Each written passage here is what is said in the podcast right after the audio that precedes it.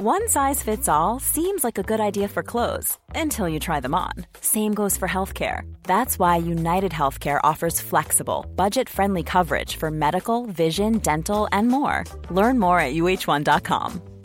Many of us have those stubborn pounds that seem impossible to lose, no matter how good we eat or how hard we work out. My solution is PlushCare.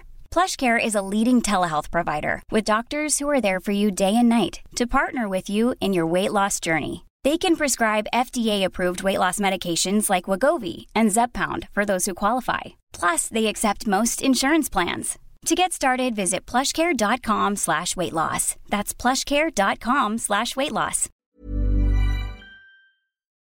Across the UK, online and on DAB. Badass Women's Hour with Harriet Minter, Natalie Campbell, and Emma Sexton on Talk Radio. Fembot can go to hell. Topical talk, outspoken opinion, and inspirational conversation on the hour of Badass Power. Underwear, armpit hair, many imitators, but no one compares. Minter, Campbell, and Sexton are your all new Saturday night super squad. Badass Women's Hour on Talk Radio. She'll get you talking. One, two, three, four.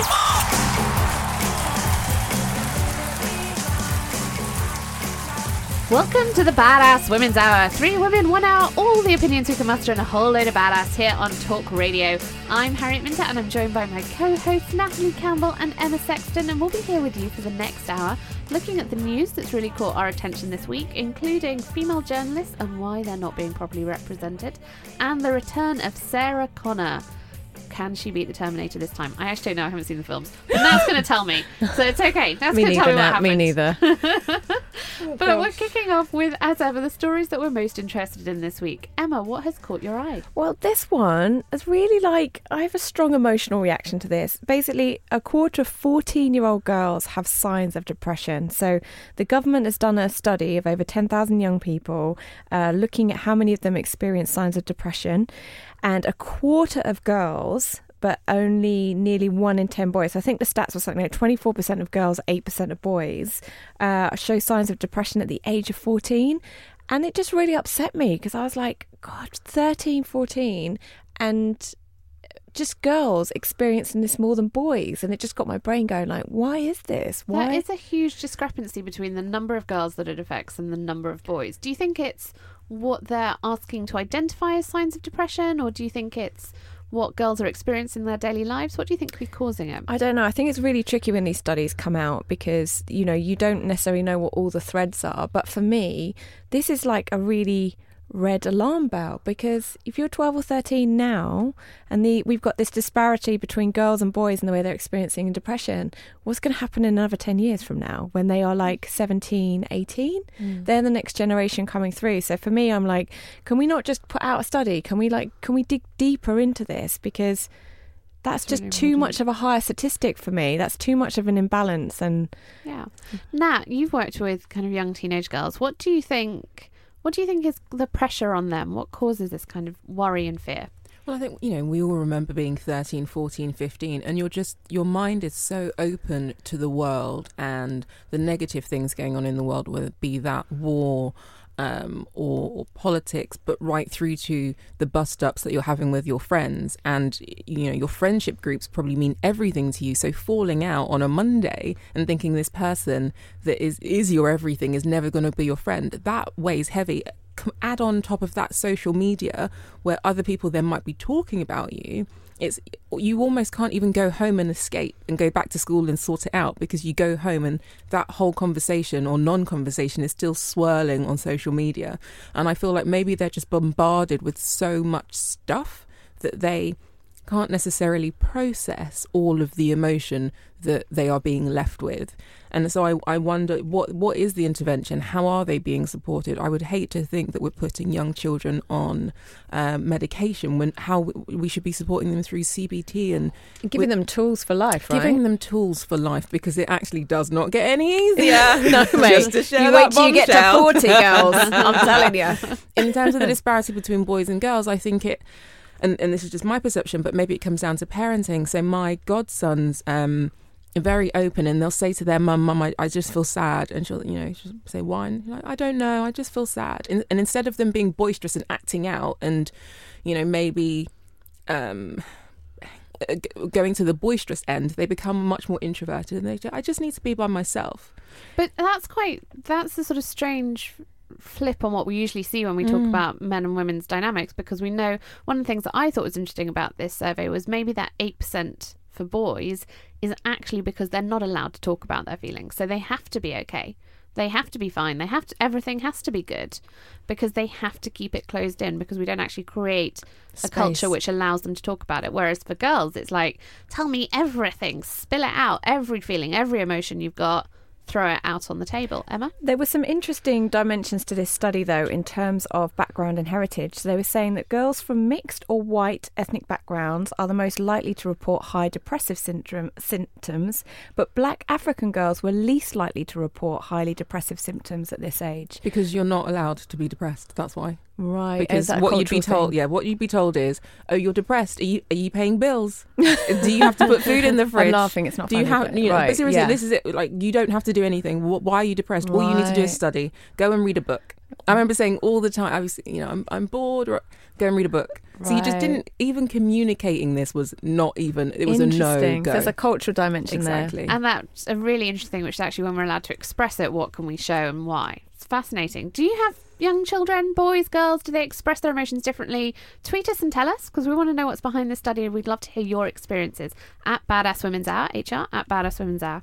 Uh, so, our second story this week is looking at women in media, and this comes from uh, five years ago in 2012. Women in Journalism, which is a kind of organisation group, campaigning group, did a big study that looked at the number of female bylines in newspapers, and it was, you can imagine, pretty depressing. Um, five years later, still really depressing. Oh, Uh, only 22% of national newspaper front page stories were written by women. Uh, I'm not surprised. I mean, Yeah. you look at the Daily Mail front covers, like No, they're not. But you know, the Daily Mail's a paper aimed at women, right? The majority of the Daily Mail's readers are women. So why are there so few bylines? Um, and what they showed is that the worst is the Daily Mirror. Unsurprisingly, it's definitely not interested in talking to women. Only nine percent. Um, but the Evening Standard, Evening Standard, which I think of as quite a kind of female paper, only fifteen percent of front page bylines written by women. Now, why do you think that is? Is it is it still just an old boys club? I- I think not just the, the old boys club, but I also think the process that you have to go through, A, to get a byline and then B, to get on the front page, it comes back to, um, I guess, what the editor perceives to be a strong investigative journalistic type approach. And, you know, the, the people that get sent out on those are usually the, the, the male leads. So if we think about, you know, who, who are the political editors, who are the city editors, who are the financial editors, who are the business editors, there aren't that many women. There are women, don't get me wrong, but there aren't that many women. And even where we have female editors leading a paper, so the weekend papers, say, let's say the FT, from um, uh, Alice Fishburn, I think her name is, we're still not seeing that translated to who gets the big stories on the first page, second or third. So one thing that is interesting in this is that the Guardian, which has a female editor, and um, also has um, one of the first things that Kath Viner, the female editor of the Guardian, did when she arrived was she appointed a new political editor, and rather than just employing one person, she employed two women on a job share. And it actually, the Guardian has the most female bylines on the front page, forty-three percent. hey, well done, Guardian. So actually, Still not it's a 51. still not fifty-one, but it is a big shift. good enough. 60. 80. And it does kind of show that when you put women in those positions, does it flip the numbers? Is that all we need? Do we just need to kind of start engineering some women in senior positions? Emma? Yeah, I like quotas just to get people there. It just really annoys me. Oh, well, I think everybody should be there because they're good at their jobs. That's just implying that everybody there already is good at their jobs. Just put the women there. Can we just stop mucking around? I'm bored. really bored now. I agree. Move there it are a on. load of unofficial quotas going on, people. Make them official.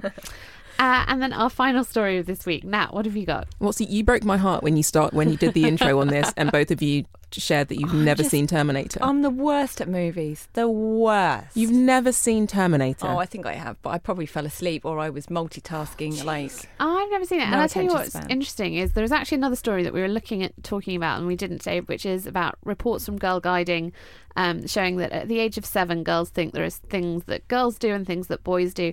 And I remember really, really clearly being probably like 10 or 11 and knowing that Terminator was a boys' film and therefore it was not for me. Yeah. Oh no. And maybe I've missed out on a piece of Arnold Schwarzenegger genius. I don't know. Anyway. No, you've missed out on a piece of Sarah Connor genius. I remember Um, Sarah Connor. I just remember her being very masculine and not identifying with her. Fair enough. Well, I fully identified with her. Uh, and so the news is is that there's going to be a reboot of Terminator. It will be Terminator 6. And within this reboot, they are bringing back Sarah Connor um, to anchor the story. And this really resonated with me, A, because she's in her 50s and she's coming back to be fully badass as she was when the, the whole franchise first launched. But it's not often that we're seeing women like her you know, leading these stories anymore. Typically, you know, if we think about Wonder Woman or, or, or the others, it's you know that they're younger models. And just to say they are going to also cast an 18 year old young woman as the sort of the, the centerpiece candy, yeah. yeah it's the eye candy. It's james cameron. You know i'm just going to put that to, to, to bed. They got any boy candy? i'm sure they will they will i mean arnold, arnold schwarzenegger's what 70 something now he's, Yeah, he's they're surely old. not bringing back on a short. yeah, he's not going to be running. No, he's he's in it too. Oh, okay. Yeah, he is. They're both coming back. But what what I really enjoyed about this was she was a heroine from my youth. So before Wonder Woman, before everything we were talking about in recent times, I found her to be strong. I found the story of her you know, save it or, or the world being saved through her son. I connected in so many levels. She was both maternal, but also the, my first proper badass. So the thing that I really like about it, and you touched on this, is that they are not rebooting it, and she's still in her thirties. She's in her fifties, and when you think about the number of men who have become kind of action heroes in later life, hello Liam Neeson, um, but we never see that for women, right? Women over kind of thirty-five, that's it, you're done. So I'm super excited that we're going to see woman Will you watch it now? In her 50s. Maybe. I mean, I'm kind of confused because I only thought there were three Terminator films. This is Terminator 6, and I don't know if I've got the time to catch up. I didn't even know there was more than one. Goodness. If you did know, we're really sorry. We're sorry. but Nat, Nat is ashamed on our But behalf. I'm Yes. going to watch it now because we've had this conversation. Good. I'm going to watch number one. Just just watch just watch No, the first one. one. I'm going to do it this weekend. and you will be very impressed with how for me how she presents herself as the centerpiece of the story as as the main protagonist and how she takes on men but not in my mind she's not painted with a male gaze Yeah. Okay. Well, if you have watched it and you think it's a true feminist film that we have missed, do tweet us and tell us at Badass Women's Hour. We want to know what did you think of it? Are you going to be watching the new one? And do you think we need more older female heroes? Yes. Yes. Uh, because we do have a female hero coming in. so we have the amazing Cindy Gallop, entrepreneur, activist, badass extraordinaire, and we're going to be fangirl, talking. it's gonna be embarrassing. It is. We're going to fangirl a bit. we're going to be talking business. We're going to be talking boys, and we're definitely going to be talking porn. I'm really excited for it. Coming up next. Badass Women's Hour with Harriet Minter, Natalie Campbell, and Emma Sexton on Talk Radio. She'll get you talking. Welcome to the Badass Women's Hour. Three women, one hour, all the opinions you can muster, and a whole load of badass here on Talk Radio. I'm Harriet Minter, and I'm joined by my co hosts Natalie Campbell and Emma Sexton.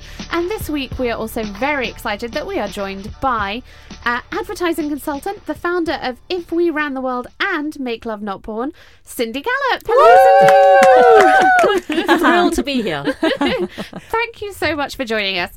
Um, so we are all big, big fans, but for people who don't know you and don't know what you do, tell us a little bit about what you do and how you do it, because I think that's particularly interesting.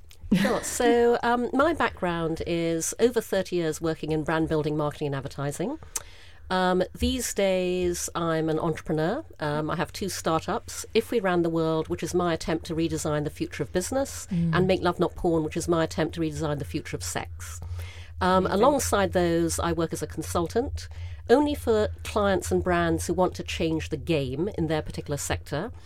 Um, you come to me for radical, innovative, groundbreaking, transformative. I don't do status quo. Nice. And so I sum up my consultancy approach as I like to blow shit up. I am the Michael Bay of business.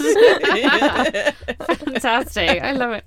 So, 30 years in advertising and now an entrepreneur. What made you decide to embrace entrepreneurial life? What was the Kickstarter for you? Well, everything in my life and career has happened by complete and total accident. I've never consciously, intentionally planned anything. So, you know, starting my own businesses was also an accident. Um, I basically turned 45 back in 2005. Um, I had my very own personal midlife crisis uh, in the sense that I'd always thought of 45 as kind of a midlife point. Obviously, by the way, in the happy assumption one lives to be 90, fingers crossed. um, but in the couple of years running up to it, I'd always gone, on your 45th birthday is the moment when you should pause, take stock, reflect and review where have I been, where am I going? So on February 1, 2005, I duly did that. And that was the point at which I went, oh my God, I've just worked 16 years for the same advertising agency. Wonderful agency, love them to death. Bartle Bogle Hegarty, BBH, you know, cannot say enough nice things about them. But I went, wow, you know, maybe it's time to do something different. And then the problem was I hadn't the faintest idea what. And so vast amounts of thought and angsting ensued. And eventually I went, if I want to review every possible option open to me for what is effectively the second half of my life, maybe the best thing to do is to put myself on the market very publicly and go, okay, guys, here I am, what do you got? Mm-hmm. And see what comes. So I took a massive leap into the unknown. I resigned as chairman of BBH New York in the summer of 2005 without a job to go to. Wow. And it was the best bloody thing I ever did in my. So um, everything else kind of transpired after that accidentally. And I could not be more evangelical about working for yourself. And it's what I encourage every woman to aim to do ultimately. In ter- I was going to say, in terms of the leap, at the moment when you said, "Right, I am stepping down from this role," and a role that probably gave you an identity, uh, that's who people knew. That people knew who you were. How did you then put yourself out on the market and maintain, I guess, a sense of sanity? Because I'm, I'm sure there must be moments where you're like, "Oh, have I have I made the right decision? Is this the right thing? How how do I put myself out there? How do I create a new identity when I'm not sure what that identity is going to be?" Sure. No, um, th- that's a great question because um, when I when I decided to leave my job in the corporate advertising world, um, I was very sanguine about it. I went, okay, um, fact of life, there are going to be a lot of people who will not want to associate with me now that I'm no longer in a powerful role. You know, I'm no longer the CEO of BBH New York, um, and that's and that's totally fine. I accept that. I'm probably going to be asked to step down from boards and and and actually the really wonderful thing um, first of all about about uh, leaving BBH was that that did not happen. I realized that people actually liked me for me um, and and they wanted me to carry on in my advisory positions and they invited me to industry events and and, and that I was totally prepared for that not to be the case but I was very touched that, that it was um, the second thing I'll say to that is that um, I was um, I was talking to a friend of mine about the exploratory that I then went on because um, I was very lucky. Lots of things did indeed come to me that I would never have thought of, and I went, okay, still don't know what I want to do. I'm going to be employment slut. I'm going to talk to everybody. I'm going to take every meeting, every phone call, no preconceived notions. And so, um, you know, I, um, I um, began exploring all these different options, and they were as good, by the way, for telling me what I didn't want to do as what I did want to do. Yeah. Because I would come out of, of an interview or a meeting, I'd go, okay, now I know. In 50 million years, never wanted that. Um, but anyway, so I was telling a friend about this, and I was saying, so you know, whatever whatever the thing is I do next, I know that here are all the things that need to be in place. And, and I ticked off a list, and she went, oh, oh, oh, Cindy, you've forgotten one. And I went, oh, I have. What's that? And she went, status. You know, your next thing needs to like have you on an equal state. And I, I thought that was so interesting um, because I said to her, no, I don't care about that at all. I I have confidence that whatever I do next, even if it's starting at the complete bottom of you know wh- uh, whatever other area of work or life it is, you know, I reckon I can make my way in it just fine. And, and and so I really didn't care about any of that at all, and I was really happy to completely reinvent myself um, from scratch all over again. And what's interesting is you did really have this big reinvention. So I remember watching your TED talk a few years ago, which is amazing because it's all about essentially reinventing sex and how we talk about it. What was it like to go from being CEO of BBH advertising, you know, even though it's advertising, it's still corporate, it's still business, to actually being like, I'm going to talk about the one thing that we don't talk about. What was people's responses to that? Well, you know, I mean, first of all, I never thought about it like that because, Yeah. again, it was a very organic process. Make Love Not Porn happened because I date younger men, Yeah. you know, realised that porn was becoming default sex ed, decided something about it. Um, had no idea that my TED talk would have the impact it did back in 2009. Um, but, but I think what's interesting is that um, I, I bring to that whole dialogue um, a level of credibility because of my business background. And and while you know, on on the one hand, there absolutely are scenarios where you know my speaking agents have told me that they will book me for a corporate gig, and then you know the the booker at the other end will go, oh my god, she's got this thing called Make Love Not Porn, you know, you know, um, well, which is ridiculous by the way, because I know the audience is gagging to hear about it. um, but um, but more often than not, I cannot tell you the number of business meetings or phone calls I've taken where the very first thing the other person says to me is by the way, I really love your TED talk. um, and and and when I talk about make love not porn, the business I've turned it into since. Um, I talk about it as an example of all my own business philosophies and points of view, and people see it as a business case study. I gave a talk on the future of porn at South by Southwest um, in, in the US a few years ago. And um, a friend of mine told me that somebody in the ad industry came out of that talk and said to him, that was not a talk about porn, that was a talk about business. And, mm. and, and he was absolutely right, because all the principles of business innovation that I espouse, I'm doing myself in my own work. And so it, it, it, it's, been, it's been very seamless, actually. Interesting. What do you think the future is? Because when we look at it now, it's all VR and. Um, you know, people making as human as possible sex dolls, which I find a little kind of sad. Do you think that's where it's going, or is it becoming more humanized? Oh, so um, so, so you've you've gone right to the heart of one of my huge bugbears, um, and that's because um, so I um, I began trying to raise just two million dollars to scale Make Love Not Porn uh, three years ago. I had enormous challenges doing that, and so I set out deliberately to define, pioneer, and champion my own category, sex tech, in order to create a climate of receptivity for investors to understand this is the next big thing in tech. And it is really indicative of everything that, that I'm combating. Um, everything I'm doing to make love not porn and sex tech boils down to challenging the fact we do not talk about sex. And because we do not talk about sex, we are enormously narrow minded about it. And so people think when I say sex tech, they can only think of two things. Yeah. Sex toys and sex robots. and I cannot tell you how sick I am of being interviewed about sex robots. Um, in fact, uh, literally, just before I walked into this studio, I have yet another request to participate in a documentary where they want to talk to me about sex robots. and sex tech, we have not even begun to see what technology designed to innovate, disrupt, and enhance in the area of human sexuality and human ex- sexual experience can do. And so um, I, I see a future which is far bigger and, to be frank, more visionary than the very narrow minded one people are spelling out in any coverage of sex tech right now, simply because we're not encouraged to think that way. Yeah. You know, and, and when you. I mean, I talk about make love not porn as the social sex revolution. The revolution part is not the sex, it's the social. I'm out to socialize and normalize all of this.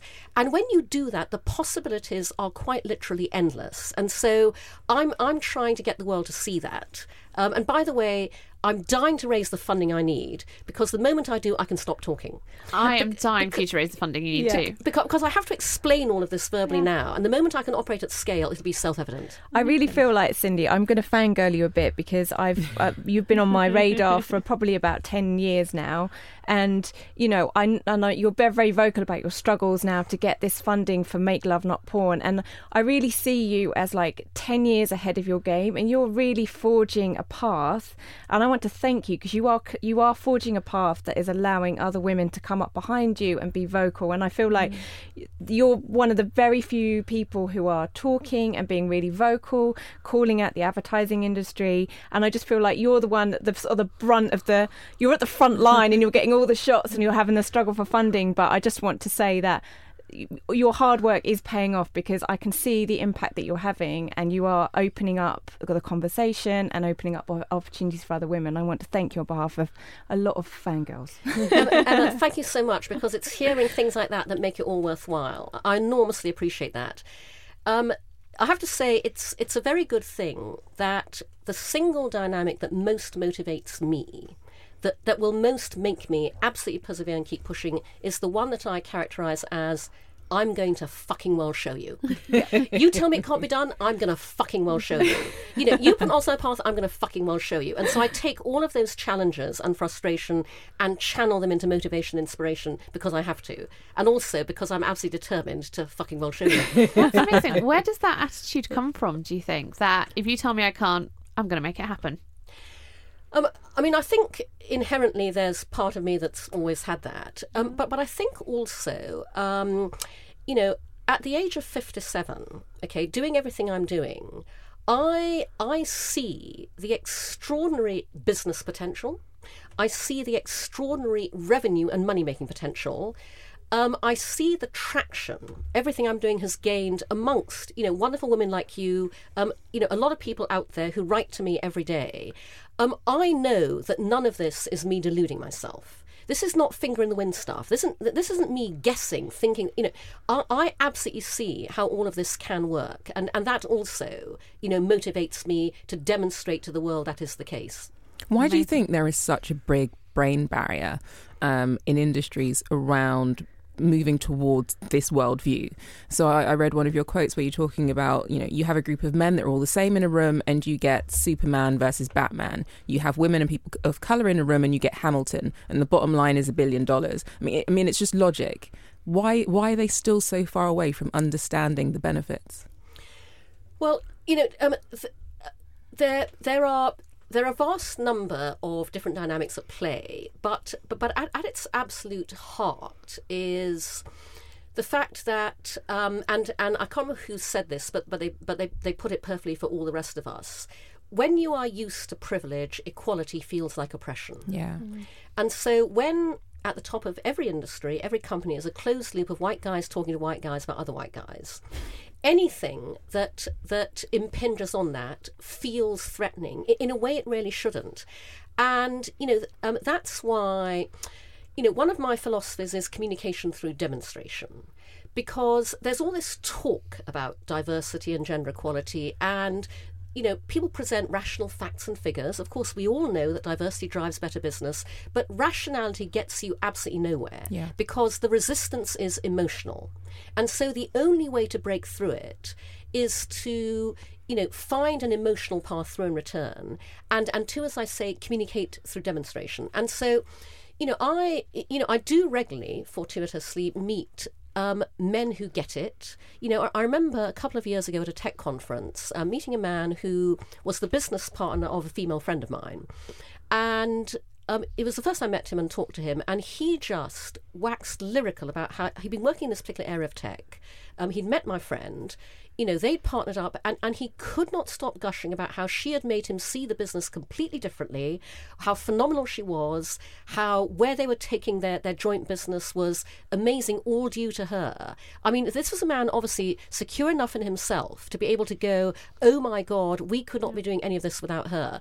And that mindset is extraordinarily hard to encounter mm. and, and, and to really make happen in, in any field where, to be frank, the patriarchy is extremely entrenched. Yeah. And a lot of men's self identity is wrapped up in not admitting that women are worth listening to, worth believing, you know, worth valuing, worth partnering up with, and, and worth going into business with. Hell yes, that is what we believe. yes. More men like that, please.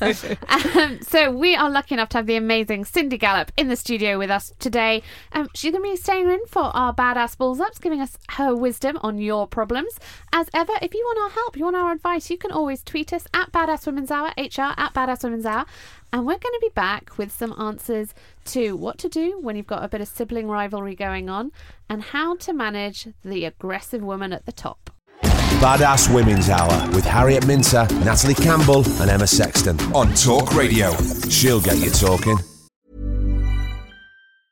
If you thought the only way to get a more defined jawline with natural looking results was through surgery, think again. Juvederm Volux XC is a non surgical injectable gel filler that improves moderate to severe loss of jawline definition and can help you achieve natural looking results with little downtime. Even better, this improved definition lasts up to one year with optimal treatment. No maintenance required. Improve jawline definition for a smooth, sculpted look with Juvederm Volux XC. For important safety information and to find a licensed specialist, visit juvederm.com. That's J U V E D E R M.com. Not for people with severe allergic reactions, allergies to lidocaine, or the proteins used in Juvederm. Common side effects include injection site redness, swelling, pain, tenderness, firmness, lumps, bumps, bruising, discoloration, or itching. There's a risk of unintentional injection into a blood vessel, which can cause vision abnormalities, blindness, stroke, temporary scabs, or scarring. Talk to a licensed specialist to find out if it's right for you. Hiring for your small business? If you're not looking for professionals on LinkedIn, you're looking in the wrong place. That's like looking for your car keys in a fish tank. LinkedIn helps you hire professionals you can't find anywhere else, even those who aren't actively searching for a new job but might be open to the perfect role. In a given month, over 70% of LinkedIn users don't even visit other leading job sites. So start looking in the right place. With LinkedIn, you can hire professionals like a professional. Post your free job on linkedin.com slash people today. Many of us have those stubborn pounds that seem impossible to lose, no matter how good we eat or how hard we work out. My solution is PlushCare. PlushCare is a leading telehealth provider with doctors who are there for you day and night to partner with you in your weight loss journey. They can prescribe FDA-approved weight loss medications like Wegovy and Zepbound for those who qualify. Plus, they accept most insurance plans. To get started, visit plushcare.com slash weight loss. That's plushcare.com slash weight loss.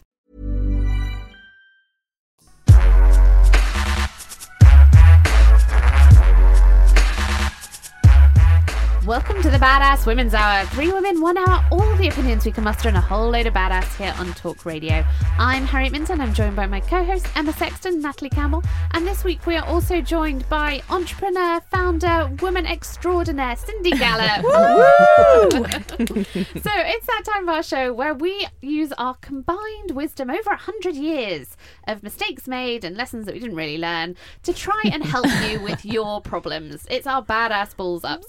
Um, and this week we have got three, all quite different, I think. But Ems, you are up first. What's yours? Yeah, so this one came in via Facebook from um, Faith. She said, My sister has always been more successful than me. She earns more, has got further in her career, and has just bought her own house, while I'm still flat sharing and trying to make ends meet. I've always been a little jealous, but accepted that we're different people with different lives. However, recently I find myself getting more and more annoyed when I hear from my parents how well she's doing or why I haven't managed to achieve the same things.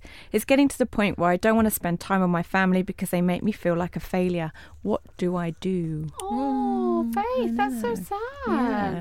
It's really diff- I don't.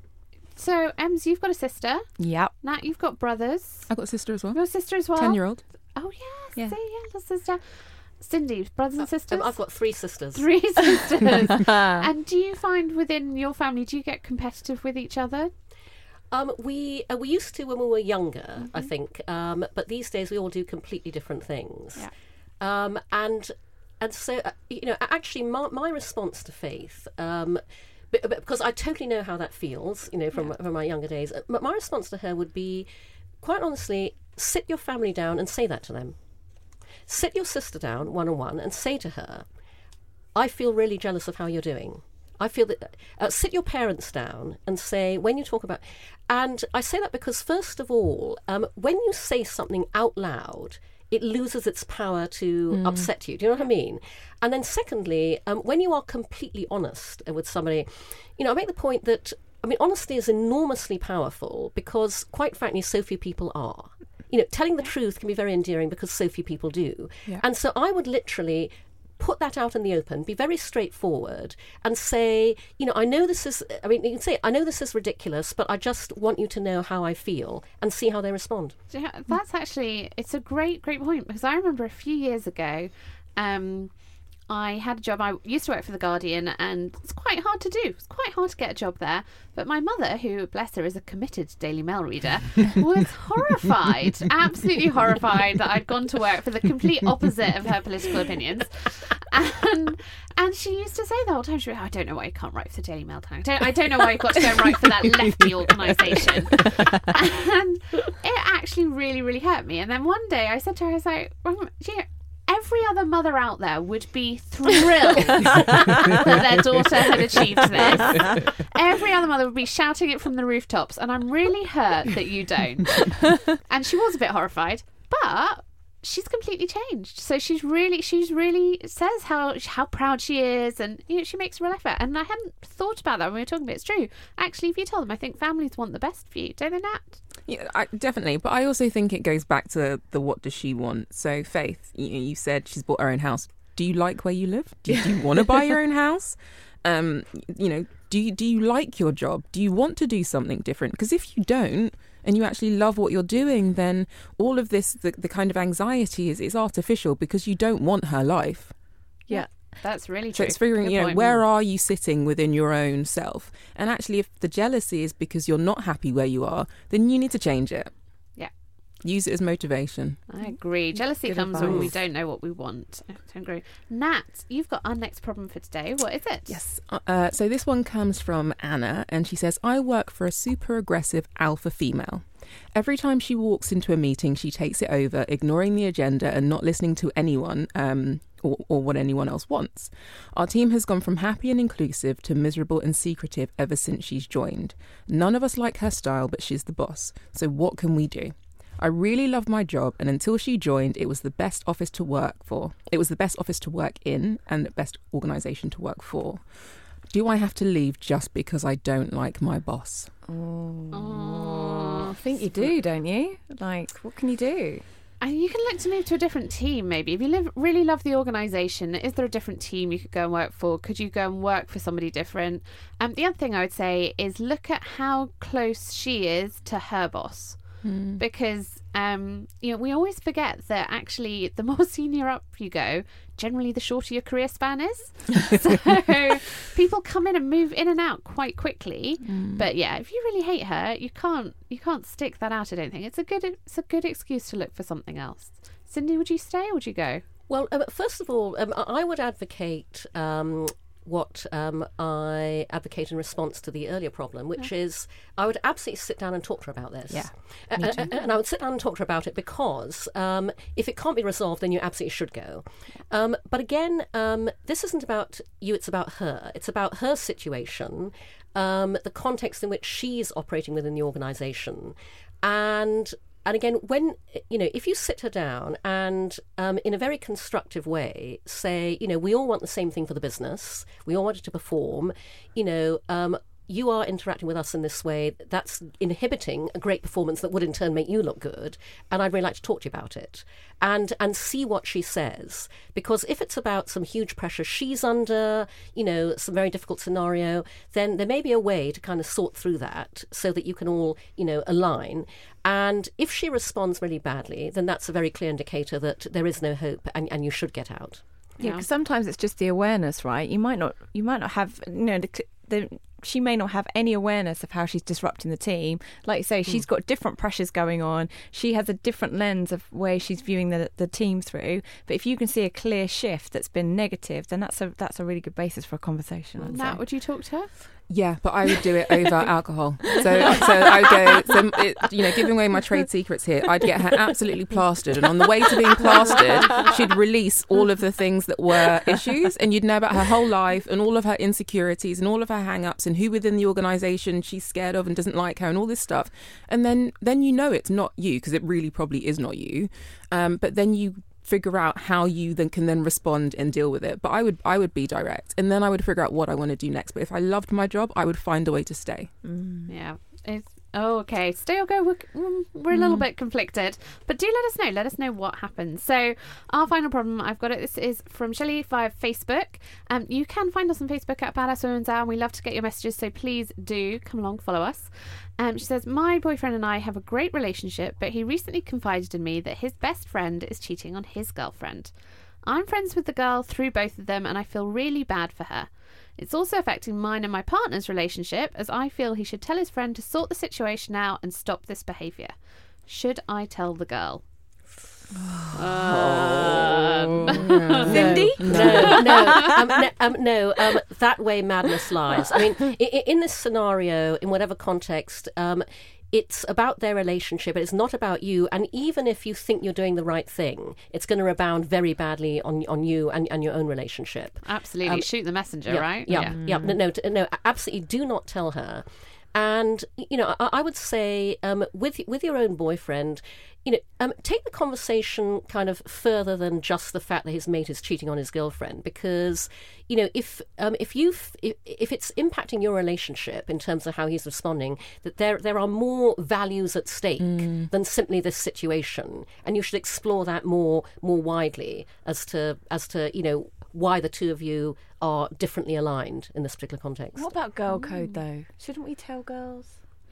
We've discussed this before. No. No. No, d- uh, No. No. Uh, no, No. no, no, because she will not thank you for it. Exactly. okay. She won't, but I don't know. I think there's something about girl code which is, I think maybe not telling her, but there's definitely something which is about not supporting it. So, like, Yeah.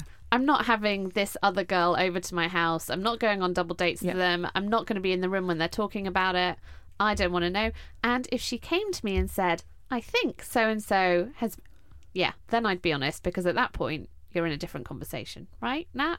I'm, I'm with you, but I would also be dropping some subliminals again, so that after the wine would come out, and I'd be like, "So, how are things with, you and, with you and George going? Re- mm, did you check his credit card statement lately? No, oh, maybe you should. You know, just, just saying it out there. No reason why I said that at all, but that would be my approach. Yeah, so basically, don't say anything, but leave some really large hints. like swipe his phone, screen grab some messages, that kind of a thing. so those are our badass balls ups for this week. Thank you, Cindy, for your fantastic advice. Um, absolute pleasure. Thrilled to be on here. We'd love to. Um, if people want to hear more from you, where can they find you? Um, so you can follow me on Twitter at Cindy Gallop. Um, you can follow my Facebook page, um, facebook.com slash cindy.gallop. Um, you can follow at Make Love Not Porn on Twitter. We also have a Facebook page, Make Love Not Porn. And you can subscribe to Make Love Not Porn. And, and, and please, yeah, go to makelovenotporn.com and. And makelovenotporn.tv and sign up and join and us. invest in Join, Make Love Not Porn. join the social sex revolution. Fabulous. up for that. Um, coming up after this little break, we are going to be talking about our backdated badass women from history that you really need to know about. And this one has the most fantastic name and is a poet. More after this break. Badass Women's Hour with Harriet Minter, Natalie Campbell, and Emma Sexton on Talk Radio. She'll get you talking.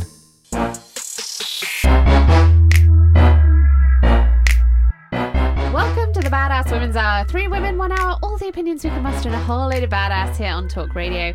I'm Harriet Minter. I'm joined by my co-host Natalie Campbell and Emma Sexton, and it's that time of our show where we talk about our backdated badass, a woman from history that you really need to know about. And this week's is brought to us by Jacqueline Goodley, founder and CEO of Salome. Hi, Jacqueline. Hi there. Hi, guys. Hello. Hi. Uh, who is your backdated badass this week? So, my backdated badass for this week is a woman called Radclyffe Hall. Great Um, name. and- thanks. Yeah, it's it's a good name, isn't it? Strong name. And what did she do?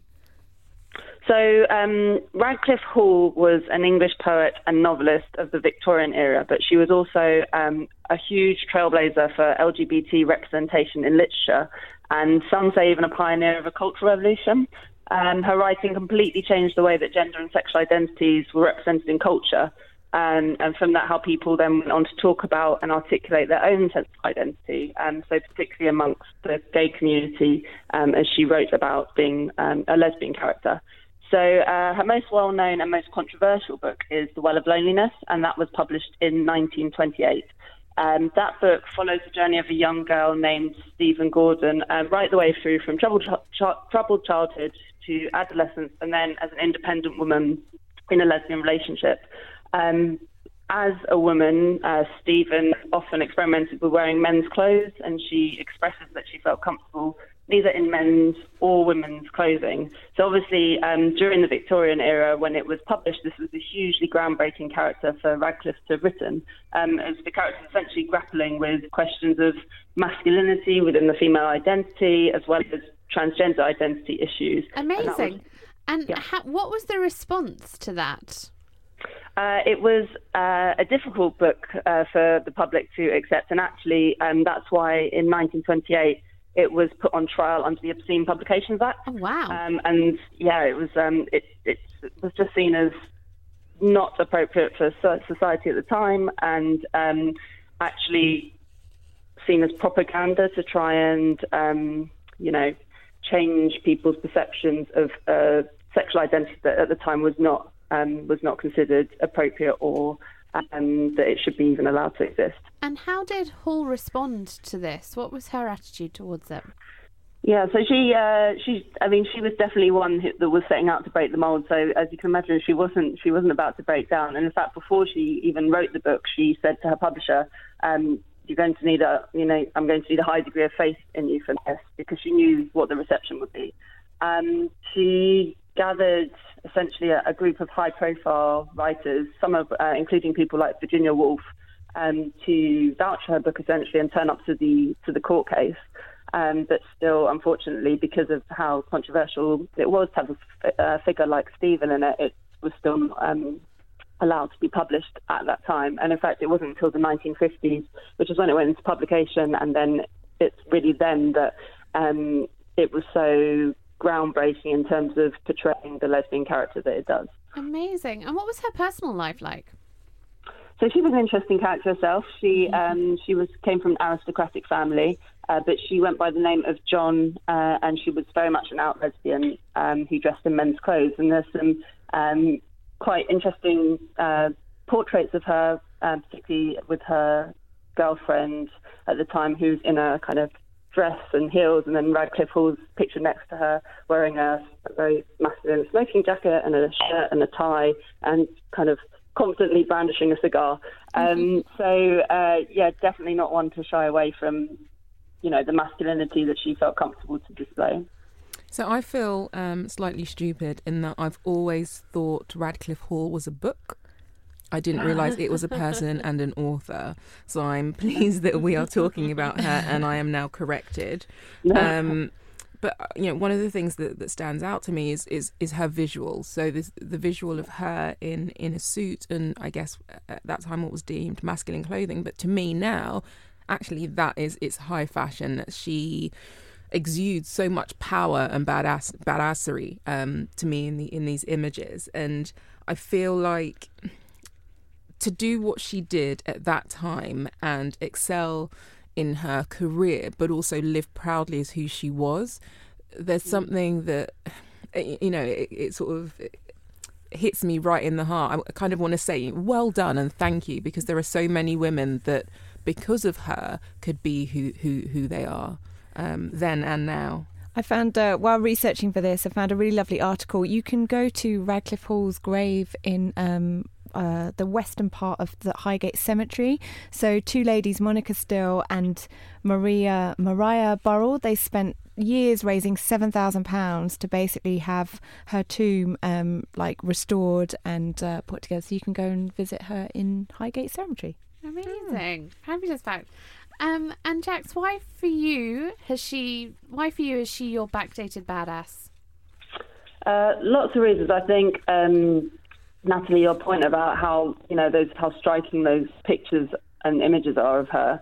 Um, I just think for a woman to be so confident in her masculinity, Mm. not even necessarily masculinity, but however she feel com- feels confident to present herself and not be ashamed of that, is incredible, particularly then. Um, also, as um, a gay woman myself who went through, you know, that process of coming out and realizing that I was gay, I know how important it is to have um, people write about it and talk about it and um, be role models when you're trying to, you know, take that identity on board for yourself. And in the Victorian era, obviously there wasn't TV, there wasn't social media, there wasn't there wasn't anything for people for people who would be have been in a similar situation to myself or Radclyffe Hall to connect with. And so by even trying to do that, okay, so it wasn't published at the time in the end, but even trying to give that alternative voice and experience and putting that in the public domain, to me that was a huge and very admirable and courageous thing to do. Amazing. Well, thank you so much for introducing us to her and bringing her on the show today.